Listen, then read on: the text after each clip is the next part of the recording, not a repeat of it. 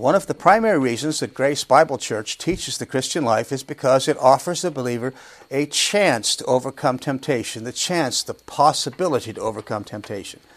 Now, the Christian has three distinct spiritual enemies which bring unique lust to tempt the believer. And without knowing each enemy and how each enemy works, it's almost impossible for, for a believer to stumble into and out of victory. Mostly it's out of victory. And without knowing that knowledge, without having the knowledge of dealing with our enemies and without doing, carrying it forth, then it's almost impossible. It's very difficult for the believer to grow and to mature spiritually. As a result, I think you see today that too many believers live their Christian life stumbling into and out of carnality. And unfortunately, they spend more time in carnality than they do out of carnality. Now, there's a problem that, that can occur concerning temptation. It is far too easy to, re, to regard the works of the flesh as something that is normal human behavior. Now, think for a moment with me. For, for example, most unsaved individuals will consider that losing the temper is no big deal. It's, it's just kind of everyday activity. The only time it's concerning to them is if someone gets destructive or gets violent. But ordinarily, people, if you lose your temper, people don't think that much of it. In fact, I had, and when I was in Bible college, to show you how this goes, I, I had a friend that uh, worked at the same place I did. We worked at a gas station pumped gas, and he pumped certain days. And he said something other. He'd lost his temper over something, and he said, "Well, this is what you expect? I'm Italian." And I thought, okay, it's natural for Italians to lose their temper. But you know, I've heard people say, well, you, you can't blame me, I'm Irish. And then I've heard people say, well, can't blame me, I'm Greek. Well, you can't blame me. I'm Italian. We can't blame me. Wait, wait, wait a minute. Is there any? Is there any group of? Is there any race of people anywhere that would say it's not? You can't blame me. I lost my temper because I'm fill in the blank, whatever it is. Almost every every personality type you can think of all says the same thing, and so it gets passed off as as human behavior that is normal. But you know, the unsaved won't recognize this. But you know, even many believers do not realize that losing your temper is a work of the flesh? Did you know that? I hope that you do. Because there is in the list of the works of the flesh in Galatians 5:19 through 21. And please folks, if you haven't learned that list and know what it means and know those words, make sure you learn them because that's the works of the flesh. Those are unique things that the flesh, those works bring lusts, they bring strong desires to the person to do certain things. And right in the heart of one of those, guess guess what it is? There it is, right in that list in Galatians 5:19 through 21. There's a word translated as wrath in the King James. And for those of you who use the uh, eSword, which I highly recommend, it is G2372. And you can see the Greek word if you want to see it, but you don't have to know English. If you have eSword, you can trace this word and see where it is used simply by putting in search under King James Plus on the setting, you put in search, type in G2372, and it'll bring up every place this word is used, and you don't even have to know eh, Greek to, to understand and to, and to trace it down. Now, this word is better translated as temper. Did you know that this word for wrath, the Greek word is thumos? We get thermometer from that. And that measures the rising of the heat. And that's what temper does. It just, you can feel the heat rising. It's this unique work of the flesh. You don't really think about it, you just do it. My favorite illustration of that is, and it's, it's a humorous one in a way, I, have always had a, a, tendency when I've done things to hit my thumb with a hammer. Now, my left thumb is no bigger than my right thumb, but it should really be about twice the size because when I did things, I always would hit my thumb. So I said, I've said before, I said, here I am working on something, and here I hit my thumb with that hammer. And so I hold my thumb up and I look at it and I say, the perfectly logical thing to be to do at a time like this is to lose my temper and to scream and yell and to throw that hammer as far as I can and say all kinds of words that I'll have to confess later and be ashamed of and hope nobody heard. Is that the way we, when you lose your temper, is that how you do? You say, well, no, the logical thing to do would be to tell this person off. The logical thing to do would be to scream and yell. No, we don't do that, do we? We just and so this is considered normal human behavior. Well, well, well, well, if we take the Word of God literally, understanding the works of flesh, we will understand that the works of flesh are not normal human behavior. We'll see the exceptions to that. And we'll see something else that it's also important to overcome the flesh. If we take the Bible literally, two problems we'll not have, we will not have is taking the uh, understanding the works of the flesh as being normal. We won't misuse it, and we'll also understand why is it important to overcome temptation in the first place. The two go together. So we want to begin with: Is it important, really important, to overcome the works of the flesh? You notice point number one on our outline. Yes, the works of the flesh are normal under certain circumstances. Well, we ask the question: Are they normal? Some people say they are. Some people say it's normal human behavior. If people lose their temper, sure, it's, it's, that's all right. If people get a little bit jealous once in a while, well, you can't expect them to do otherwise. They're human, aren't they? Yeah, it's human, but the works of the flesh are indeed normal under two sets of circumstances, but let me say I don't recommend either set. I do not recommend either set of circumstances. The works of the flesh are normal human behavior if you're unsaved. Look at Colossians, uh, look at Ephesians chapter 2. This is familiar, I trust, but I want you to think of it this way that if we're going to say or have people tell us and try to say, well, it's normal to do this. It's normal to lose your temper. It's normal to be jealous. It's normal to have this. It's normal to do that. And, and all of a sudden, you wind up with, with all of the works of the flesh being excused. Is that really the way it should be? Well, look what it says in Ephesians chapter 2, beginning at verse 1. And you, and hath he quickened is italicized, and you who were dead in trespasses and sins, wherein in time past you walked according to the course of this world, the age of this world, according to the prince of the power of the air, the spirit that now works in the children, or the sons of disobedience it should be, among whom also we all had our conversation in time past, in the lusts of our flesh, fulfilling the desires of the flesh and of the mind, and were by nature children of wrath, even as others. But God, who is rich in mercy. And it goes on from there. So is it normal human conduct? Yes. Now, when you look at this, what, is, what to me is important about Ephesians 2 in the first part is that you're seeing Paul going back to the beginning and reminding the Ephesians, this is what you were like. This is what you were like before salvation. Now, why in the world would he be doing that? Well, I think the reason you can see that turns up in the fourth chapter. So if you hold your finger in the second chapter, look over at the fourth chapter. You know, these were very well educated people, and, and Paul taught this church the whole counsel of God, something he did not say to any other church and wouldn't say to any other church. But he says in verse 17 of the fourth chapter, This I say therefore and testify in the Lord, that you henceforth walk not as other Gentiles walk in the vanity of their minds, having the understanding darkened, being alienated from the life of God through the ignorance that is in them, because of the blindness of their heart, who, being past feeling, have given themselves over to lasciviousness to work all cleanness with, un- with greediness. But you have not so learned Christ. Now, in verse 20, you see Christ. If you have an interlinear, please notice there's something important there. It's the Christ. It's talking about the head, Christ, and the body, the church, and our relationship together and it's getting into the Christian life. In other words, you haven't learned that in the Christian life. Let's just paraphrase it. You haven't learned this. And so, why is Paul writing the second chapter to these people? Boy, here's a, here's a good case in point that says education and just knowing truth isn't enough. They knew the truth, they knew all about it. So, Paul takes them back and says, in effect, he's saying, Do you remember that you knew this? And the reason he's saying that is because now he says, No longer walk this way. Well, they were living like they did when they were unsaved. And what does that involve? Well, well, well, what does it say back here? Among whom we all had our conversation, verse 3 of Ephesians 2, in time past, fulfilling the desires of the flesh and of the mind. Ah, we live by the flesh. And it's perfectly normal to do that. But you know, it's not desirable. It's not desirable at all for Christians to do that.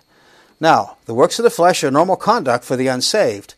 But unfortunately, point number B down here Look over at 1 Corinthians chapter 3.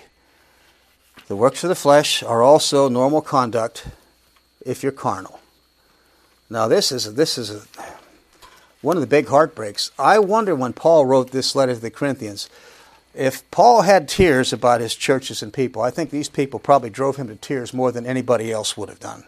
The church at Corinth, the old joke is if you have if you have a two ulcer church, it's a it's a Corinthian church. That, you know, pastors would get together and talk, and they say, "How is your church?" My my church is good. My church is a two ulcer church, and someone says, "Oh, you have a Corinthian church." That's this is the way.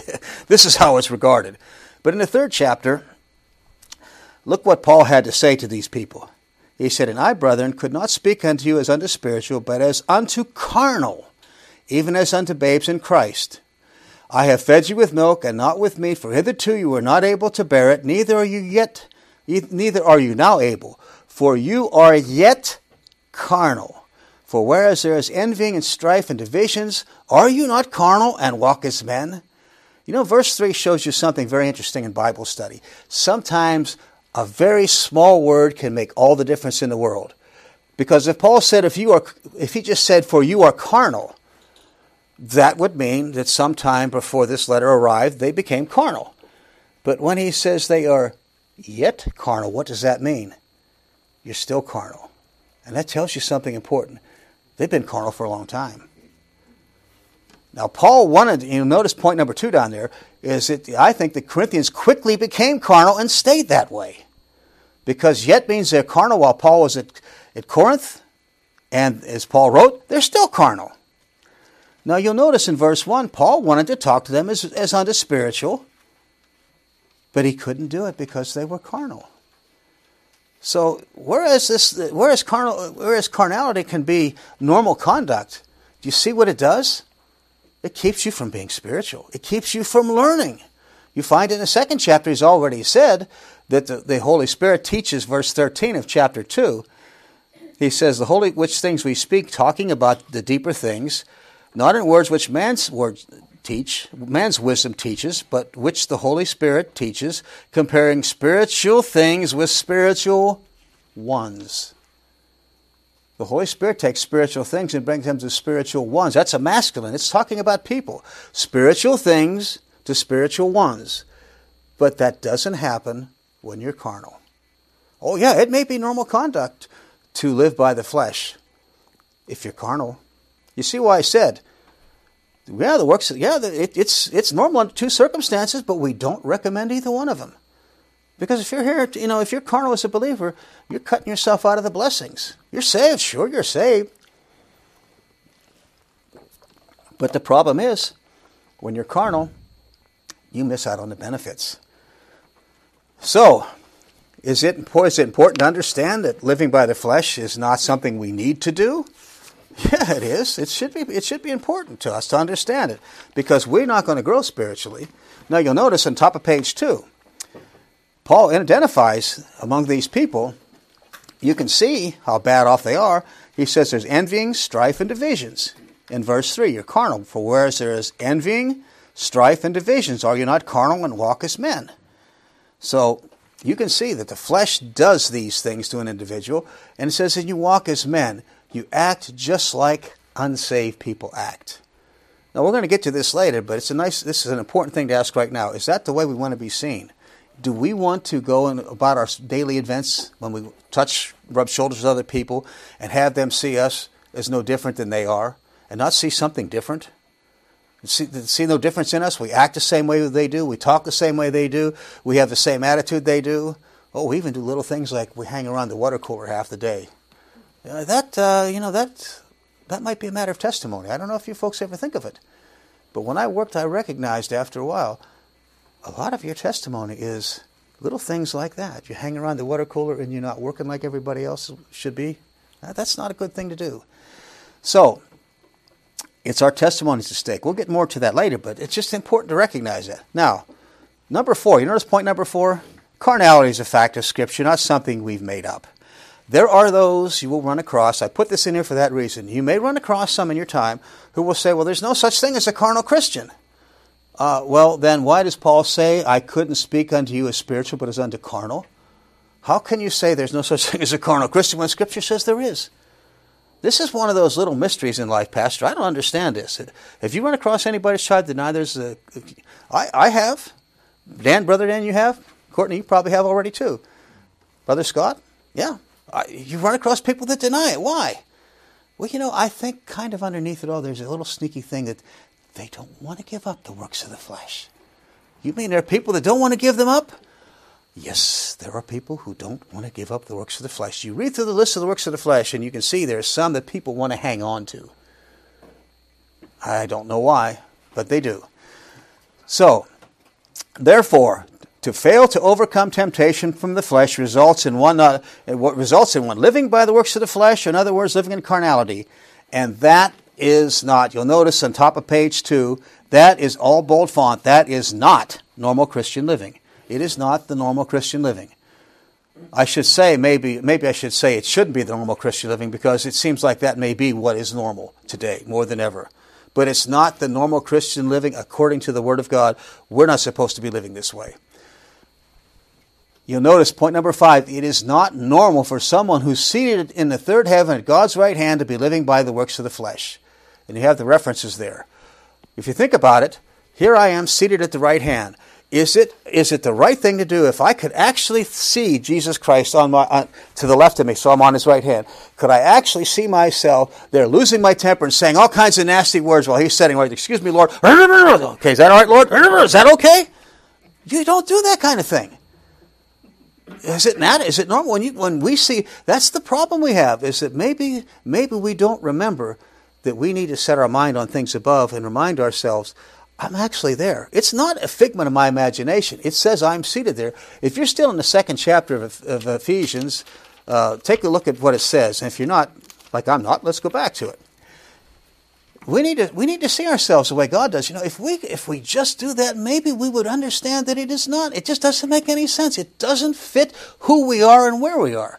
If you look at Ephesians chapter two, verses five, six, and seven, well, we should put verse four in because I like that expression. But God, but God, who is rich in mercy, for His great love wherewith He loved us, even when we were dead in sins, has quickened us together with Christ. By grace you are saved, and has raised us up together and made us sit in the heaven, together in heavenly places in Christ Jesus, that in the ages to come he might show the exceeding riches of his grace and his kindness towards us. Now it should be in Christ Jesus. If you have an interlinear, you'll see that.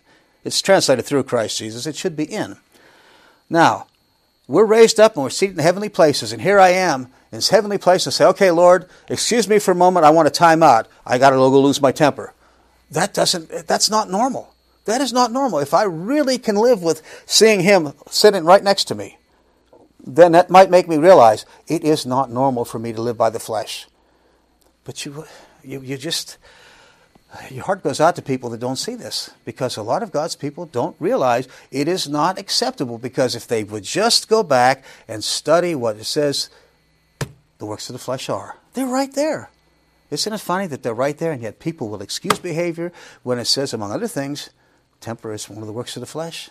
And people say, well, that's normal. Okay, it's normal if you're carnal. If anybody wants to say it's normal, then you better mark it down. You're dealing with a carnal Christian, or else one that's just plain ignorant of the word. So, second major point. Yes, it is important to overcome temptation from the flesh. Now, the first part was that it's not normal to live. Really, the first point is it's not normal to live by the sin nature unless you're carnal or unsaved.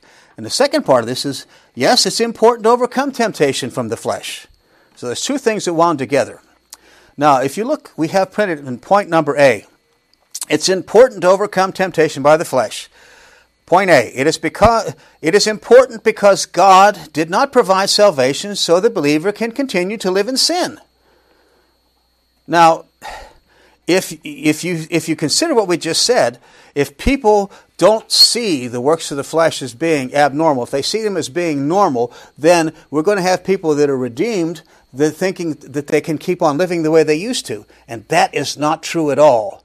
Look what it says. Titus 2, 13 and 14. It's printed on your page if you want to look at it there, or you can turn to your Bible.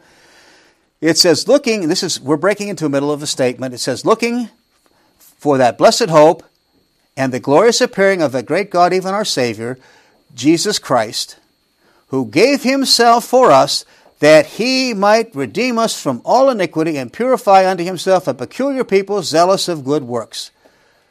Why is it important to overcome temptation? Well, the first thing we can say is a, is a believer is redeemed from all iniquity. Now, before we go into that word iniquity, it's if you're redeemed from something, what does that mean? If you're redeemed from something, it means that you're no longer there and you shouldn't be going back there. If you've been brought out from there, you shouldn't be going back. You know, it's not that old adage that the pig is washed to is wallowing in the mire. Well, we shouldn't be like the pig. if you're redeemed from iniquity, it pretty much means that you've been taken from there, and it probably it's because God doesn't want you to be there anymore. Now, what is the word iniquity? Well, it's one of those frustrating words. Did you know, folks, that the word iniquity translates 15 different Greek words. I believe it is 15 different Greek words, and th- I think it's 15 different Greek and three. I, I have it at home, but it's like it's about 15 to, between 15 and 18 different words are translated iniquity. So when you run across iniquity, if you don't use eSword, you're not going to really know what it says. And that, that's one of the frustrating things about because that old word iniquity actually comes from Old English. It means inequality, something that's in, unequal, or, or in, and it does. What does inequity have to do with how I live or what Christ did? No, it's, this is the word you can see. It's, it's the word of G458 if you use eSword. It's anomia, or literally lawlessness.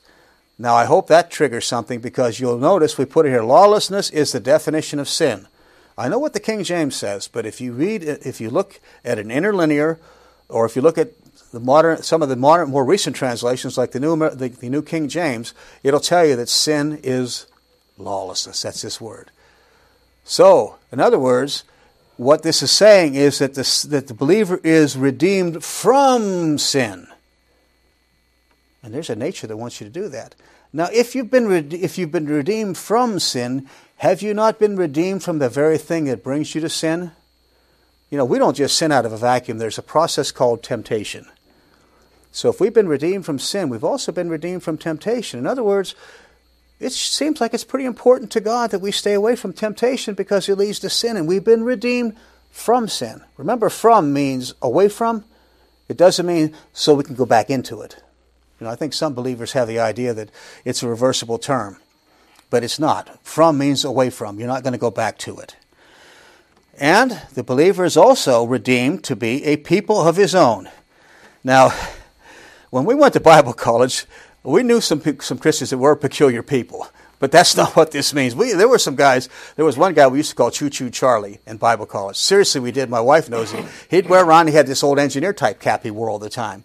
And he was kind of he was kind of strange. I think he took peculiar people literally without realizing that was old English, because that's not what the word means. You'll notice I put in here that really it's a people of his own. And, there, and for those of you who know Greek, I put the Greek words in there and, and it's just to, to, him to himself a people belonging to him or unique to him. It's a people uniquely belonging to him. So, if we are redeemed to uniquely belong to him, shouldn't that be reason enough that I wouldn't want to fall into temptation, that I'd want to overcome it? Because if I overcome temptation, I'm not going to be living in sin. I'm not going to be dealing with carnality. I'm not going to be forever going and having to confess my sins nothing more frustrating than have to keep going day in and day out confessing some of the same old sins. But uh, I know you folks don't do that, but I've done it. I'll borrow that expression from you, Pastor. You folks don't have a problem there, but I know Don's done that before. So, so if you remember that, then there's there's something else that goes along with it. Uh, we'll get into this more later, but when you think about that, if we overcome, if we don't overcome temptation, if my life is not lived apart from sin, if I'm not remembering who's who I uniquely belong to, whose reputation is on the line?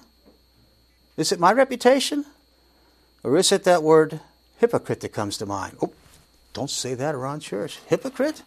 I don't want to be called that. Well, then you notice also on the bottom of page two, we are redeemed unto good works. Now, Top of page three. Why is it so important to overcome temptation? Because if I'm spending all my time following temptation and dealing with that, even if I'm overcoming it, but if I'm continually being challenged by it and I'm following that, it's pretty hard. It's pretty hard to serve God when I'm spending my time with the flesh. Instead of serving, if I'm, if I'm falling to temptation, if I'm continually succumbing to it and sinning, I'm serving the flesh. I'm serving the sin nature. And Romans 6 tells me that we're not supposed to be doing that. We've been given the option to not do that. And that's why it's so important to overcome temptation, because we've been redeemed unto good works. And you'll notice Ephesians 2.10, God's even appointed those for us. And we printed it out in our notes, and you'll notice I, I like to do that sometime because we can highlight the text. For we are his workmanship created in Christ Jesus unto good works, which God has before ordained that we should walk in them. So God has not only redeemed us from all of this unrighteousness, from sin and these things, but He's also redeemed us to be a people unto Himself and redeemed us so that we can serve Him. And He's even given us the good works. He's called us to be a people to do good works, and He's even appointed them for us. Now, I don't know, folks, but I think you can't get much better than that. Why is it so important to deal with temptation? Because it keeps us from being what we should. It keeps us from doing what we should. It just, it simply, it does not fit who we are in Christ.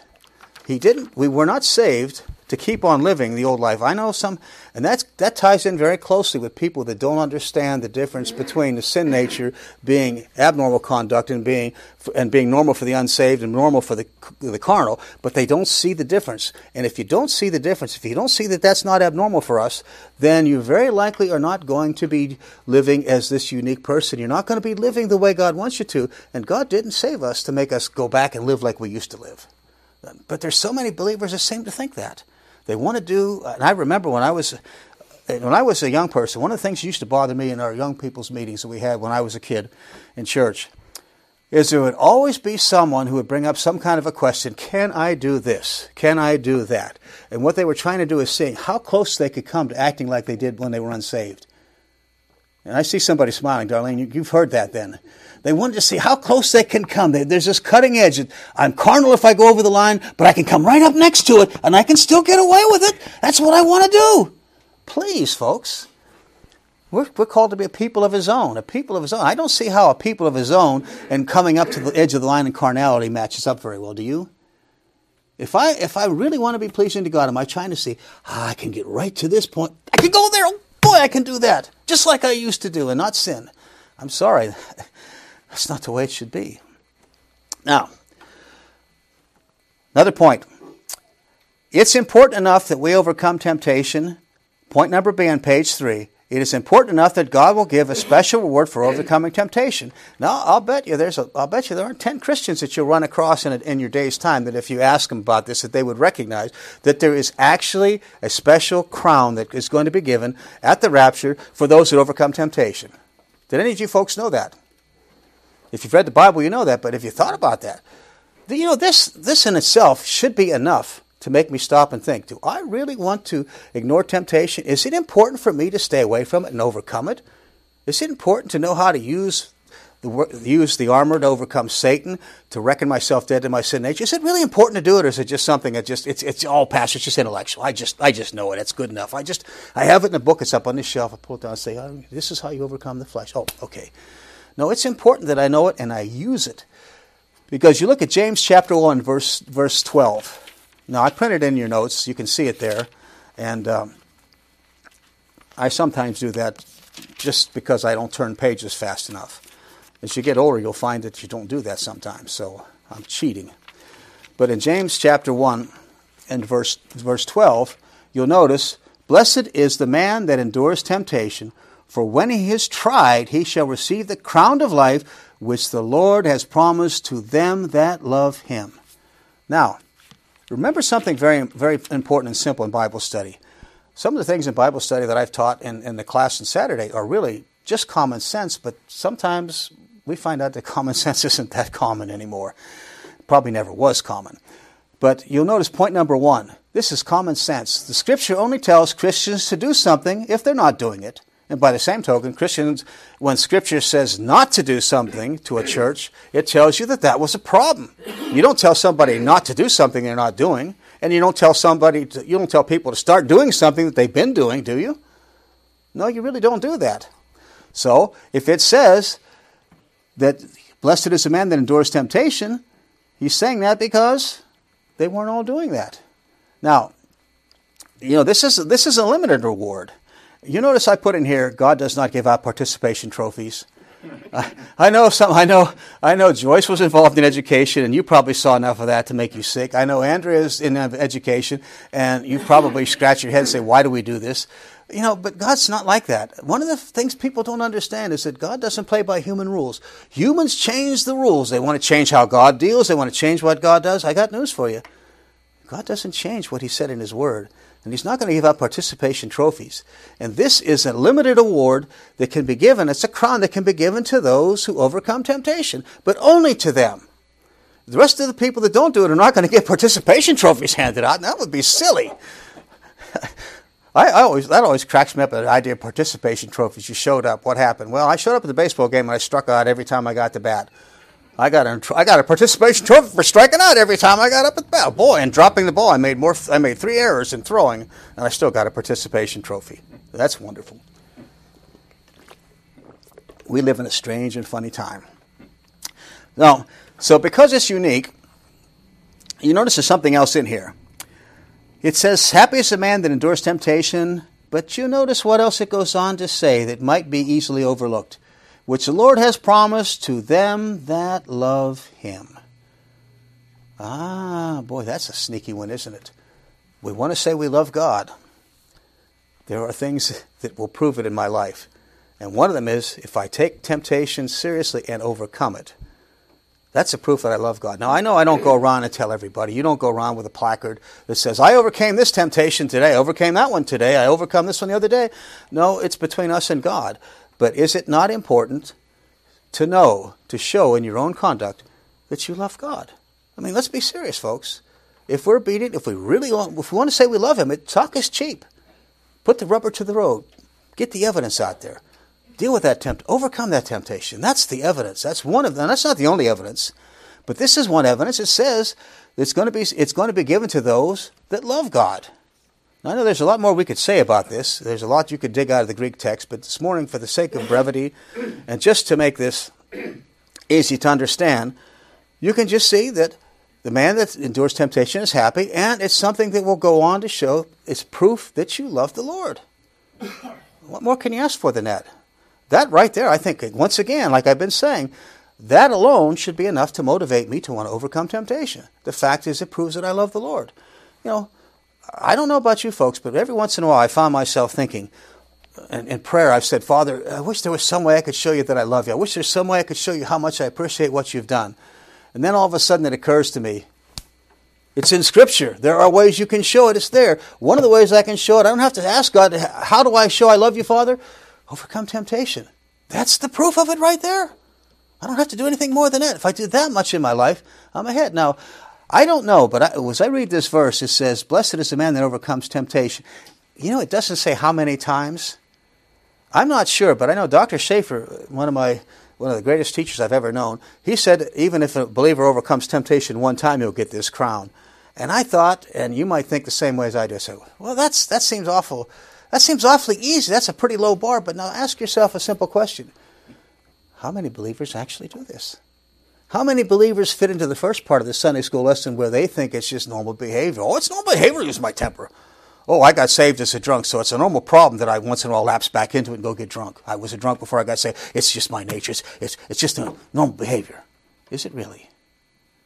No, I think maybe I, as I get older and as I look at things, Think about this. Maybe if we see believers just one time knowledgeably overcoming the temptation, one time when that sin nature crops up and I get the desire to lose my temper, before I do, what if I stopped and said, wait a minute, I died to this in Christ. I am dead to this in Christ. I don't have to do this. Father, help me. I'm giving you this energy. Then, you st- then I start thinking about, I have righteousness in Christ. 2 Corinthians 5.21, that's the one that gets to me. I have God's kind of righteousness in Christ because, boy, if there's one thing Don never had, he never had righteousness. I was a clown and a smart aleck and a troublemaker. So I go to that and I say, yeah. And now while I'm thinking about that, the Holy Spirit comes along and says, there goes that temper. It's gone. Like, does it work? Yes, it does work. I've done it before. It does work. But how many people would take the time to do that? How many people even know about that? That's why the Christian life is so important that we teach. That's why Scott's going through this, and it's a regular ongoing course because everybody needs to know how to do this. Because you might even get the privilege of getting a crown for one time doing something right, just one time overcoming temptation. That's quite a thought. One time? Well, that might be all that some of us do, but it's still it's a proof we love the Lord. So, do I want to show God I love it? I often find myself thinking about that. But then I have to come right back to Scripture and say, just do what Scripture says, Don. Just do what Scripture says, and you showing God you love Him. Pretty simple. Well, the last point why is it important to overcome temptation? Why is it point number C? It's for the sake of the believer's testimony. Now, you can read the first section for the sake of time. You can see that testimony, if you have any question about it, testimony is not just words. It is the actions that precede the words. And you can, if you look in 1 Thessalonians, we're not going to go there for the sake of time, but if you read 1 Thessalonians 1, 5 through 9, Paul said he didn't have to say anything about that church to people. Why? Because what they did was enough. They proved everything Paul could say. Paul didn't have to prove anything. Their works prove what they were doing. They could say what they were without fear because they were living up to it. So it's our it's what we do that precedes our words. You know, it's real easy for me to go out and say I'm a Christian, or we're, or have like pastor says, put all these bumper stickers on the car. Then I live like I live like the devil, but I got a bumper sticker says "Praise the Lord." What would Jesus do? Yeah, what would Jesus do? So you follow me and you find this guy's going into the bar. So that's where Jesus would go. Uh huh. These people, I remember the one one anecdote that I saw that was really funny was this this uh, one this one fellow was a Christian. He had what would Jesus do on his bumper, and so he was speeding, and a cop pulled him over, and and he he said he he, he said. I, he said, you were, you were over the speed limit. He said, but that's not the reason I stopped you. He said, I was just wondering if you really thought that's what Jesus would do. It was a good question, wasn't it? What would Jesus do? Would he, speed, would he be speeding? Uh huh. What about my testimony? Well, you know, if a believer's life is dominated by the works of the flesh, what, will what kind of testimony they will have? You notice what I put in bold font down there on page three? The word for a carnal Christian's testimony is hypocrite. Well, well, well, well, well. Hmm. Point number three when Christians constantly give in to temptation, they open the door for a famous, well known accusation. What's that famous accusation? Does anybody? I'll bet you could tell me without even looking at it. The church is full of hypocrites. You know what? That's the truth in most places. That's the truth. If they say the church is full of hypocrites, by and large, it's true in most places. Why is that true? Because believers don't know what temptation is. They won't overcome it. They don't understand. Now, part of the fault lies behind the pulpits of churches where pastors are not teaching what, what the Bible says. And the other part of it is even when people hear about temptation, they try to pass it off. And I think a lot of times the idea of thinking it's normal, beha- normal human behavior is more like an excuse. When somebody really wants to do something, you say, well, it's just normal. Uh huh. Yeah, it is just normal. So, so although we may think of it, point number four down here, although we might not think of it, a believer can be a positive testimony or a negative one. And the difference is whether we overcome temptation or just give in and sin by calling it normal behavior. There we go, folks. That's that's up to us, really. We don't. We may, we may not want to think of it that way. We may not want to think, "Oh, I'm a testimony all the time." But you know, if I'm being seen by other people, I am going to be a testimony if they watch me for any length of time. What I do, what I say, how I act is going to be a testimony. Now, if I'm acting like the world and I'm blowing my temper every time something goes wrong and I'm saying words I shouldn't be saying and laughing at all the dirty jokes if I work at a place where they tell them, what kind of a testimony am I? Am I a positive one? No, I don't think so. You know, it's, it's a funny thing that Christians somehow think that they're immune from all this, that they can step back and I'm not, I'm just not involved. I'm a sideline. I'm either positive or negative. I'm a neutral. I'm staying out. No, you know what? We don't have that option. We don't have that option. If you're a Christian, you are going to be one or the other. So, conclusion quickly this morning. The Christian life is not done by glossing over the works of the flesh as normal human behavior. That's what people will do. Even believers that should know better will gloss it over. And yes, it is important to overcome temptation because failure to do so can result in a life of carnality, which the lost will call, and rightly so, they'll call it hypocrisy. And these are things we can avoid if we just take the scripture literally. We don't have to be sucked up in these things. Why do we why do we have this series? Because so so much of the problems that we see are just simply a result of people just not taking the Bible literally. And these are two problems you wouldn't have. You would not have a problem understanding it's not normal to be carnal. It's not normal to do the works of the flesh. It's not normal unless you want to say that you're carnal. And it's important to overcome temptation because God says so. And it is a proof that we love Him.